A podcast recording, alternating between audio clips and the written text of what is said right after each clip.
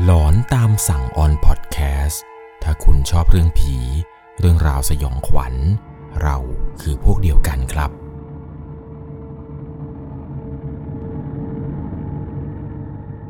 สวัสดีครับทุกๆคนครับ ขอต้อนรับเข้าสู่ช่วงหลอนตามสั่ง อยู่กับผมครับ 1 1 LC เรื่องราวความสยองขวัญใน EP นี้นะครับ ต้องบอกเลยว่าเป็นประสบการณ์ของผู้ฟังทางบ้านท่านหนึ่งครับ ที่ได้ไปพบเจอมา ตอนสมัยมาทำงานอยู่ที่กรุงเทพครับ เรื่องราวเรื่องนี้เนี่ยมันยังคงติดอยู่ในหัวเขาอยู่ตลอดเวลาเลยครับ กับตอนที่ได้ไปทำงานเป็นพนักงานส่งของอยู่ในร้านสะดวกซื้อแห่งหนึ่ง เรื่องราวเรื่องนี้เนี่ยก่อนจะเข้าไปรับชมรับฟังกัน ต้องบอกก่อนครับว่าต้องใช้วิจารณญาณในการรับชมรับฟังให้ดีๆเพราะว่าเรื่องราวใน EP นี้ครับ ในส่วนของสถานที่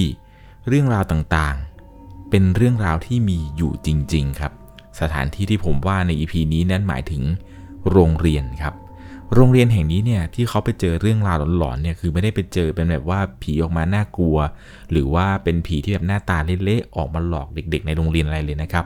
เพียงแต่ว่าผู้ฟังทางบ้านท่านนี้ครับเขาทำงานเป็นพนักงานส่งของ Delivery ที่แบบเวลาคนสั่งผ่านแอปมาครับ แล้วก็จะนำไปส่งให้ในสถานที่ที่ลูกค้าเนี่ยปักหมุดมา ปรากฏว่าตรงนั้นเนี่ยที่เขาไปก็คือเป็นโรงเรียน เป็นโรงเรียนแห่งหนึ่งครับ ที่อยู่แถวๆลาดกระบัง เอาเป็นว่าเรื่องราวต่อไปนี้ที่ผมจะเล่าให้ฟังนี้ครับ ถ้าหากว่าใครรู้แล้ว ว่าสถานที่ตรงนี้ที่ผมจะเล่าให้ฟังเนี่ยมันคือที่ไหน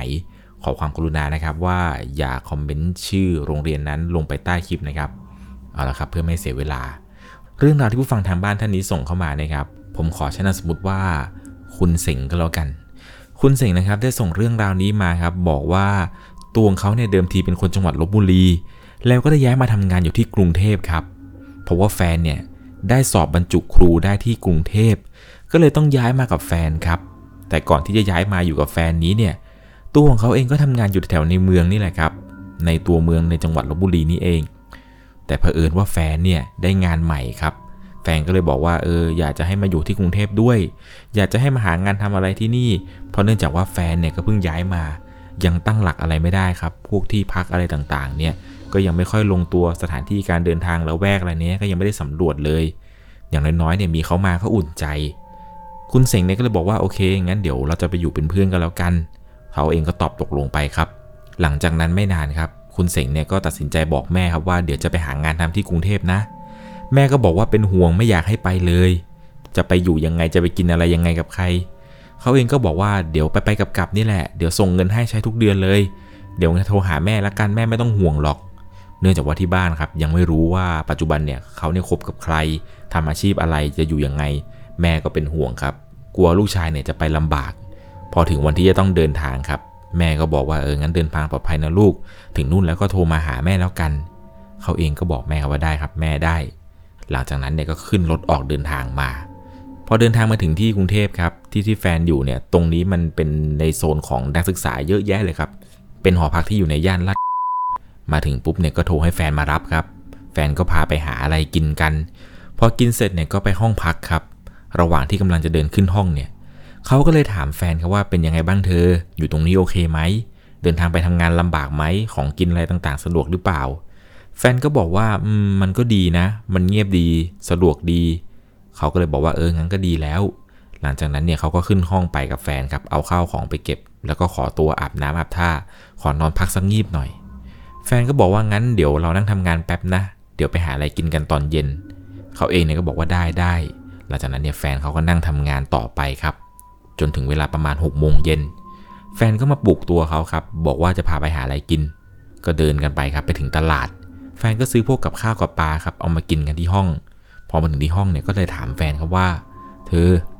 ตรงที่เธอไปทำงานน่ะมันไกลจากที่เราอยู่ไหม แฟนก็บอกว่าไม่ไกล เดี๋ยววันหลังจะพาไปดูนะ พอแฟนพูดจบครับ เขาเองก็นั่งกินข้าวอะไรไป หลังจากนั้นก็อาบน้ำอาบท่าเตรียมตัวเข้านอนกัน หลังจากที่เข้านอนนี่แหละครับ ปิดไฟมืดสนิทแล้ว เขาก็เลยถามแฟนครับว่า เดี๋ยวขอพักสักอาทิตย์หนึงก่อนนะ เราขออยู่ที่นี่นิ่งๆก่อนเดี๋ยวจะออกไปหางานทำนะ อยากจะช่วยเธอ เธอจะได้ไม่ต้องเหนื่อยไปมากกว่านี้ จะได้มีเงินมาช่วยเธอจ่ายค่าหอค่าอะไรแบบนี้ แฟนของเขาเนี่ยก็เลยบอกว่าโอเคงั้นไม่เป็นไรงั้นก็นอนกันดีกว่า เดี๋ยวจะต้องตื่นเช้า เพราะว่าพรุ่งนี้มีงานเช้า หลังจากนั้นเนี่ยทั้งสองคนก็พากันเข้านอนไป พอรุ่งเช้าครับแฟนก็เตรียมตัวอาบน้ำอาบท่าไปทำงานไปสอน เขาเองก็เลยบอกแฟนว่าเดี๋ยวจะออกไปเดินดูอะไรแถวๆนี้หน่อยนะ จะได้ไปหาอะไรกินเวลาที่เบื่อๆอยู่ห้องจะได้ลงไปเดินเล่นอะไรด้วย แฟนก็บอกว่าเออเดินดีๆแล้วกันอย่าให้หลงล่ะ เดี๋ยวตอนเที่ยงมากินข้าวด้วยนะ อย่าไปไหนไกลล่ะ เขาก็รับปากแฟนครับว่าได้ได้เดี๋ยวซื้ออะไรขึ้นไปกินด้วยกัน หลังจากนั้นครับแฟนก็เดินออกไปทำงานตามปกติ เขาเองก็นอนเล่นอยู่ในห้องสักพัก ก็รู้สึกเบื่อๆครับ เลยจะลงไปดูว่าในซอยนี้มันมีอะไรบ้าง ก็เดินไปเรื่อยๆครับจนไปเจอร้านสะดวกซื้อร้านหนึ่งเขาแปะป้ายรับสมัครงานเอาไว้ครับ ก็เลยใช้โทรศัพท์เนี่ยถ่ายรูปมาเพื่อที่จะโทรไปถามเขาว่ามีงานอะไรให้ทำบ้าง หลังจากที่ถ่ายรูปเสร็จแล้วครับ ก็เดินขึ้นมากลับมาอยู่บนห้องเหมือนเดิม แฟนก็โทรมาพอดี แล้วก็กดรับสายแฟนนะครับ แฟนก็ถามว่าอยู่ไหนอยู่ห้องหรือเปล่ากำลังกลับไปนะ เขาก็เลยบอกแฟนครับว่าอ๋ออยู่ห้องอยู่ห้องยังอยู่ พอแฟนมาถึงครับแฟนก็ซื้อกับข้าวกับปลามาให้กินเพียบเลย เขาก็เลยเล่าให้แฟนฟังครับว่าเนี่ยเมื่อกี้เดินลงไปข้างล่างไปเจอป้ายสมัครงาน ก็คิดว่าเออจะไปสมัครดู แฟนก็บอกว่ามันก็ดีนะ ถ้าเกิดกลับดึกเดี๋ยวเดี๋ยวเลิกงานดึกเดี๋ยวออกไปรับก็ได้ เขาเองก็ยิ้มครับ หลังจากนั้นเนี่ยทั้งสองคนก็กินข้าวกินปลากันไป พอกินข้าวเสร็จครับแฟนก็ต้องกลับไปที่ทำงานต่อ พอหลังจากที่แฟนไปทำงานแล้วเนี่ย เขาก็เลยโทรไปหาผู้จัดการของร้านนั้นครับ เขาก็บอกว่าอ๋อรับอยู่ครับ รับสมัครอยู่เข้ามาได้เลย ให้เตรียมเอกสารนี่นี่นี่มานะ หลังจากนั้นเนี่ยเขาก็ไปเตรียมเอกสารมาครับ แฟนก็กลับมาจากที่ทำงานพอดี แล้วก็บ่นครับว่าวันนี้เหนื่อยมากเลยปวดหัวมาก เขาก็เลยบอกงั้นก็ไปนอนพักผ่อนเลย เธอก็นอนหลับไปครับจนถึงเช้า ก็ไม่ได้คุยกันอะไรมากมายครับในค่ำคืนนี้ พอเช้ามาเนี่ยก็เลยบอกแฟนเขาว่าวันนี้จะไปสมัครงานแล้วนะ แฟนก็บอกว่าเอ้าจริงดิ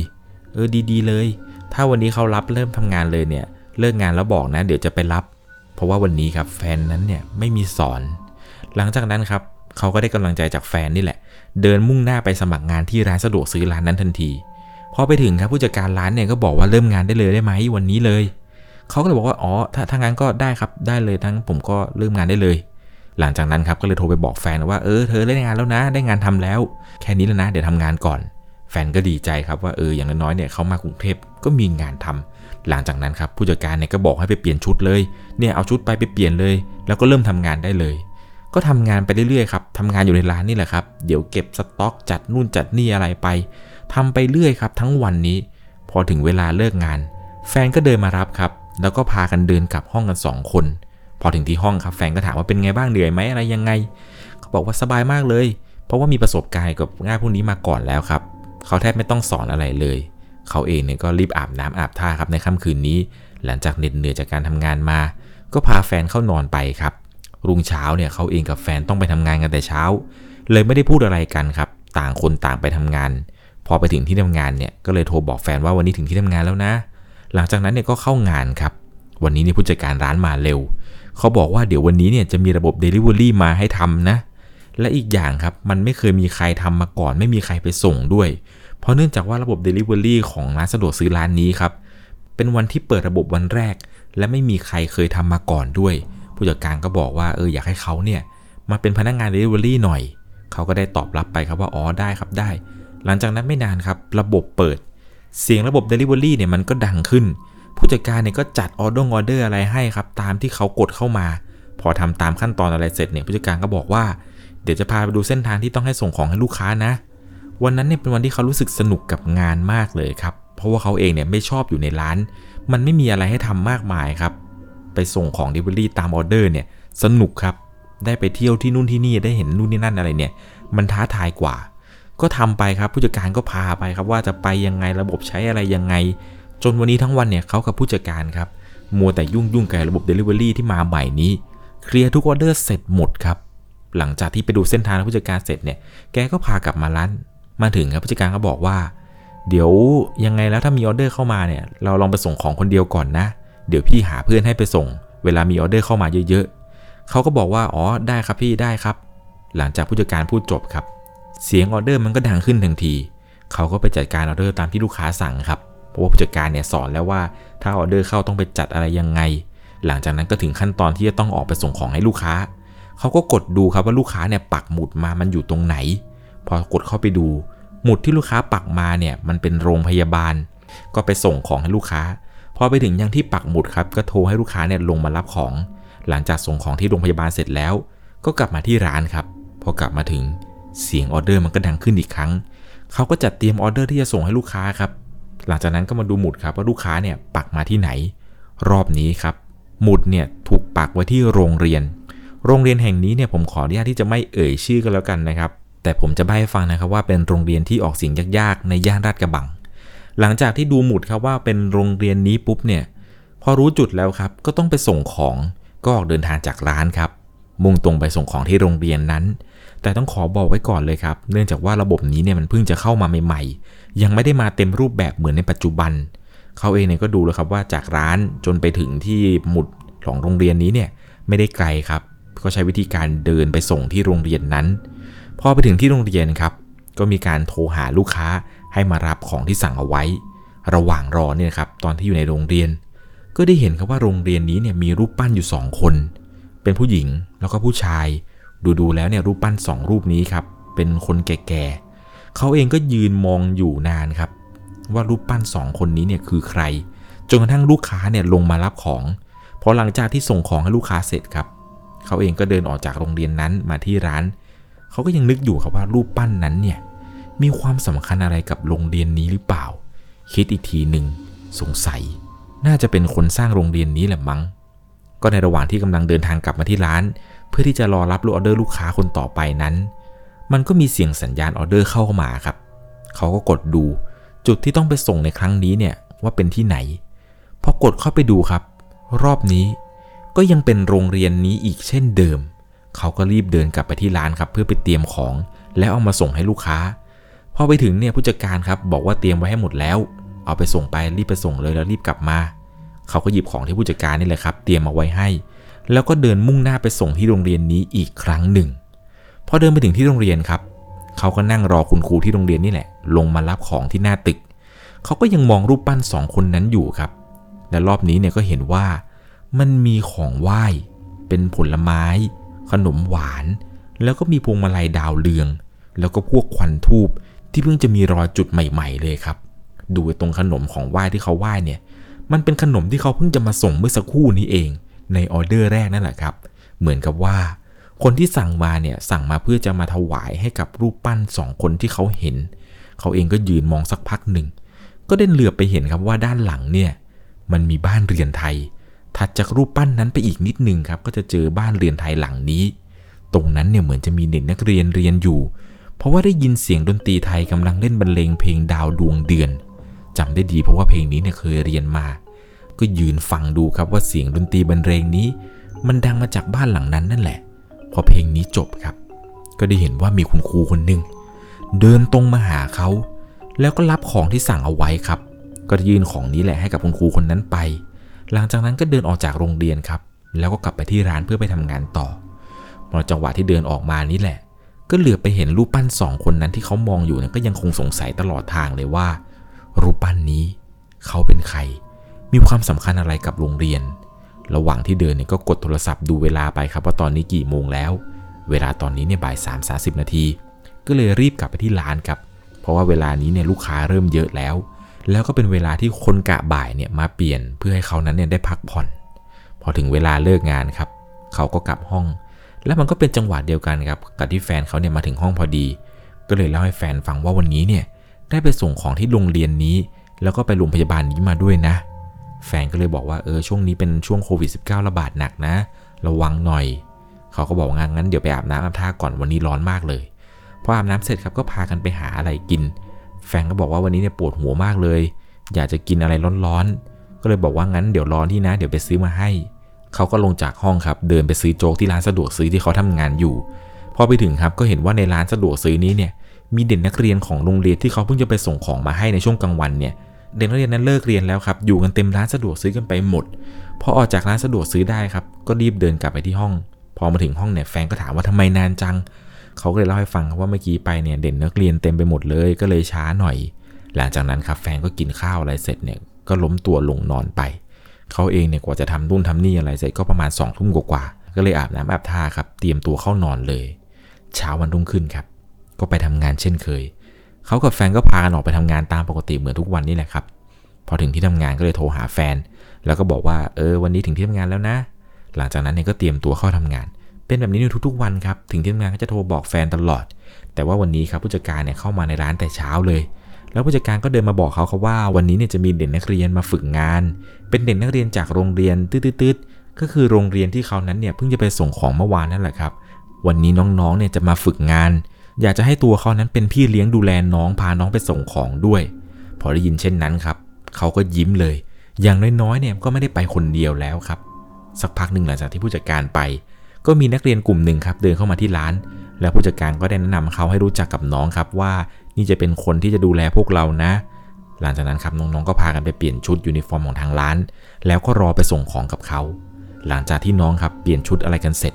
ก็มีเสียงออเดอร์เข้ามาครับออเดอร์แรกที่เข้ามาในวันนี้ก็คือเป็นโรงเรียนของเด็กๆ ที่มาฝึกงานกันนี้แหละครับ หลังจากนั้นพอจัดข้าวจัดของอะไรกันเสร็จเนี่ย ก็พาน้องๆครับเดินทางมาถึงที่โรงเรียน น้องๆก็บอกว่าเดี๋ยวหนูเข้าไปส่งเองก็ได้ค่ะ หนูจะได้ไปคุยกับคุณครูด้วย เขาก็เลยยืนรออยู่ข้างนอกครับ หลังจากนั้นเนี่ยก็มองไปทางรูปปั้น รูปปั้นสองคนที่เขาเห็นในทุกครั้งที่มานี่แหละครับ หลังจากที่ยืนมองรูปปั้นอยู่ น้องๆเนี่ยก็เดินออกมาพอดีครับ น้องในกลุ่มเนี่ยก็ถามว่า พี่กำลังมองอะไรอยู่หรอคะ เขาก็เลยบอกว่า อ๋อ พี่กำลังมองรูปปั้นสองคนนั้นอยู่นะ่ะ เขาคือใครกันหรอ เลยใช้จังหวะนี้แหละครับ ถามน้องๆว่าน้อง รู้ไหมว่ารูปปั้นสองคนนั้นเขาเป็นใคร เขามีความสำคัญอะไรกับโรงเรียนนี้หรอ อรู้ประวัติคร่าวๆไหม น้องเนี่ยก็ตอบมาครับว่า อ๋อ รูปปั้นสองคนนั้นหรอครับพี่ คนผู้เป็นผู้ชายที่พี่เห็นเนี่ยเขาชื่อคุณหลวงจุดๆส่วนผู้หญิงเนี่ยเขาชื่อคุณหญิงจุดๆค่ะ เขาว่ากันว่าเป็นคนที่สร้างโรงเรียนนี้ขึ้นมา ก็เลยตอบครับว่า เอาแล้วเรือนไทยข้างหลังรูปปั้นล่ะ น้องก็บอกว่าเขาเล่ากันนะครับพี่ว่าเมื่อก่อนมันเป็นบ้านของคุณหญิงกับคุณหลวง แต่ก็ไม่แน่ใจนะครับเพราะว่าเขาพูดต่อๆกันมา ตอนนี้มันไม่ใช่แล้วค่ะ ไม่ใช่บ้านแล้ว เขาเปลี่ยนมันเป็นห้องดนตรีไทย เขาก็เลยตอบว่า อ๋อ เข้าใจแล้ว เข้าใจแล้ว น้องก็ถามว่าทำไมหรอครับพี่ เขาก็เลยบอกน้องครับว่าไม่มีอะไรไม่มีอะไรครับ หลังจากนั้นเนี่ยก็พากันเดินกลับมาที่ร้าน เพื่อรอออเดอร์ต่อไป พอมาถึงที่ร้านครับ น้องก็พูดว่าพี่คะ วันนี้พวกหนูไม่ได้ไปส่งของกับพี่ทั้งวันนะ เพราะว่าพี่ผู้จัดการเนี่ยเขาให้พวกหนูอยู่ถึงแค่5้าโมง เขาก็เลยตอบไปครับว่า อ๋อไม่เป็นไรครับ หลังจากที่คุยกับน้องฝึกงานอะไรจบครับ ผู้จัดการก็เดินมาบอกตัวเขาครับว่าวันนี้ช่วยโครงกะให้พี่หน่อย วันนี้คนกะบ่ายขอลา ไม่มีใครไปส่งให้ลูกค้าช่วงเย็น เดี๋ยวพี่ให้โอทีไหวไหม เขาก็รีบตอบไปเลยครับว่าได้ครับผู้จัดการ เดี๋ยวผมอยู่ให้ หลังจากที่ยินผู้จัดการบอกแบบนั้นครับ ก็ทำงานที่ร้านรอ รอออเดอร์ของลูกค้าที่จะเข้ามานี่แหละครับ จนกระทั่งถึงเวลา 17นาฬิกาน้องๆที่ฝึกงานในวันนี้ครับ ก็มาบอกเขาว่าพี่หนูขอกลับบ้านก่อนนะคะ สวัสดีค่ะ เขาเองก็ยิ้มให้กับพวกน้องๆครับ แล้วก็ตอบกลับไปว่าสวัสดีเช่นเดียวกัน เดี๋ยวพรุ่งนี้เจอกัน น้องก็พากันเดินออกจากร้านไปครับ พอตกเย็นมา เวลาประมาณ 19นาฬิกาครับ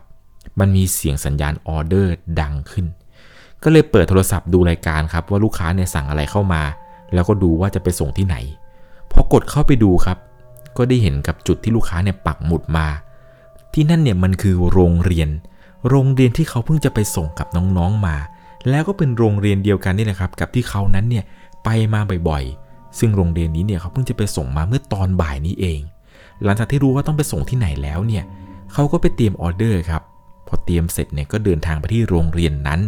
และก่อนที่ถึงโรงเรียนครับ คือจะต้องเดินเข้าซอยโรงพยาบาลลาดไป แล้วข้างหลังโรงพยาบาลเนี่ยมันจะมีแฟลตตำรวจ สภาพค่อนข้างที่จะเก่าครับ เขาบอกว่าเวลาผ่านแฟลตนี้เนี่ยเหมือนกับเป็นแฟลตร้างเลย ไม่รู้ว่าที่นี่เนี่ยมีเรื่องอะไรแปลกๆหรือเปล่า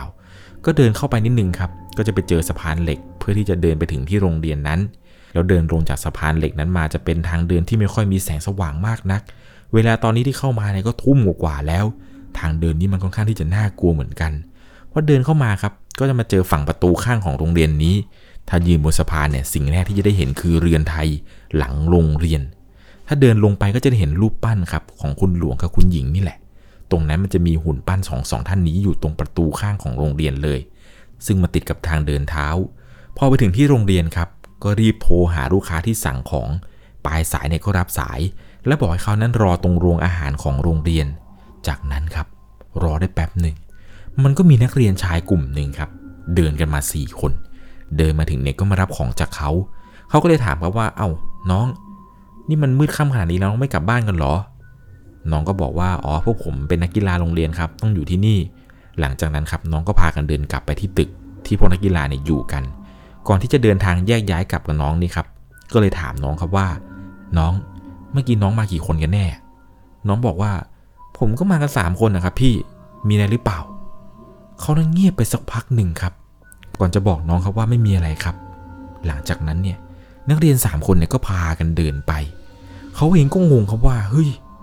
มันเป็นไปได้ยังไง เพราะว่าตอนที่นั่งอยู่โรงอาหาร ตอนที่เห็นเด็กนักเรียนกลุ่มนี้เดินมาเนี่ย มากันสี่คน แต่พอเดินมาถึงตรงหน้าเขาเนี่ยมันเหลืออยู่สามครับ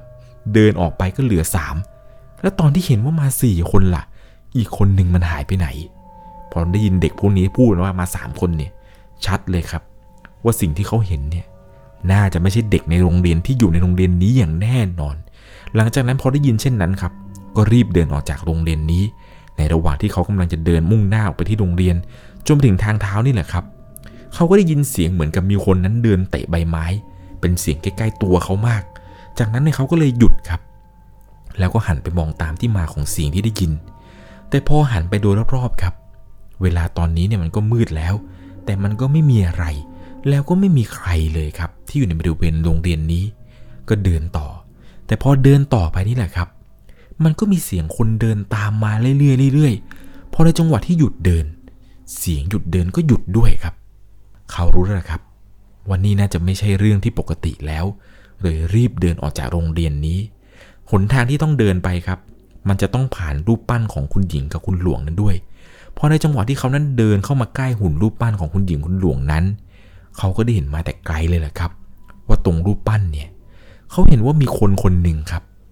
ยืนใส่เสื้อสีเหลืองลายลูกไม้ ใส่ผ้าถุงสีไข่ ที่คอเนี่ยใส่สร้อยไข่มุก แล้วที่ข้อมือเนี่ยก็ใส่สร้อยไข่มุกเช่นเดียวกัน ทรงผมเนี่ยเหมือนกับคนสมัยก่อน เป็นผู้หญิงครับแก่ๆ ดูแล้วเนี่ยทรงผมแบบเป็นคนโบราณเลยครับ ที่มีการตีกระบังข้างหน้า ผู้หญิงคนนั้นเนี่ยยืนยิ้มอยู่ แล้วเธอก็ค่อย ๆ เดินหายไป พอเห็นเช่นนั้นเนี่ยเขารีบกลับร้านทันทีครับ พอรู้แล้วล่ะครับว่า สิ่งที่เห็น น่าจะไม่ใช่เรื่องปกติแล้ว พอกลับมาถึงร้านครับก็รีบเคียงงาน แล้วก็โทรหาแฟนครับมารับหน่อย แฟนก็รีบมารับเลยครับ พอมาถึงห้องเนี่ยเขาก็รีบอาบน้ำอาบท่ารีบเข้านอนโดยทันที เช้ามาครับก็รีบตื่น ไม่ได้เล่าเรื่องราวเมื่อคืนที่ตัวเองไปส่งของให้แฟนฟังพอตื่นมาครับก็รีบอาบน้ำอาบท่าเตรียมตัวไปทำงาน วันนี้เนี่ยเขาเข้างานกะบ่าย แล้วก็ต้องไปส่งของเหมือนเดิม พอมาถึงที่ร้านครับก็ได้เห็นน้องที่มาฝึกงานกลุ่มเมื่อวานเนี่ยยังคงนั่งรออยู่ วันนี้ครับเขาเองเนี่ยก็ต้องพาน้องๆไปส่งของเช่นเดิมพอไปถึงที่ร้านเนี่ยครับก็เห็นว่าน้องเนี่ยนั่งกันพร้อมหน้าพร้อมตากันเลย แล้วน้องๆเนี่ยก็นั่งคุยกันเรื่องที่เดินไปส่งของเมื่อวานให้คนในร้านฟังครับ พอน้องพูดจบเนี่ยเขาก็เลยพูดแทรกขึ้นมาเลยครับว่าเออน้องพี่ถามอะไรอีกอย่างหนึ่งดิน้องรู้ไหมว่าคุณหญิงของเรียนน้องเนี่ยเขาชอบสีอะไร น้องก็บอกว่า เห็นเขาเล่ากันนะคะพี่ว่าท่านชอบสีเหลือง เขาก็เลยถามน้องเขาว่าแล้วคุณหญิงของน้องเนี่ยผิวขาวด้วยไหม แล้วที่ตัวท่านน่ะจะชอบใส่สร้อยไข่มุกหรือเปล่า น้องก็บอกว่าใช่ พี่รู้ได้ยังไงอะ พี่ไปเห็นอะไรมาเหรอ เขาก็ได้เล่าให้กับน้องฟังครับว่า เมื่อคืนตอนที่พี่ไปส่งของออเดอร์ตอนหนึ่งทุ่ม พี่ไปส่งที่โรงเรียนของน้องกันนั่นแหละ แล้วก็ได้เห็นวิญญาณ ของคุณหญิงเนี่ยออกมาให้เห็นจัดจะ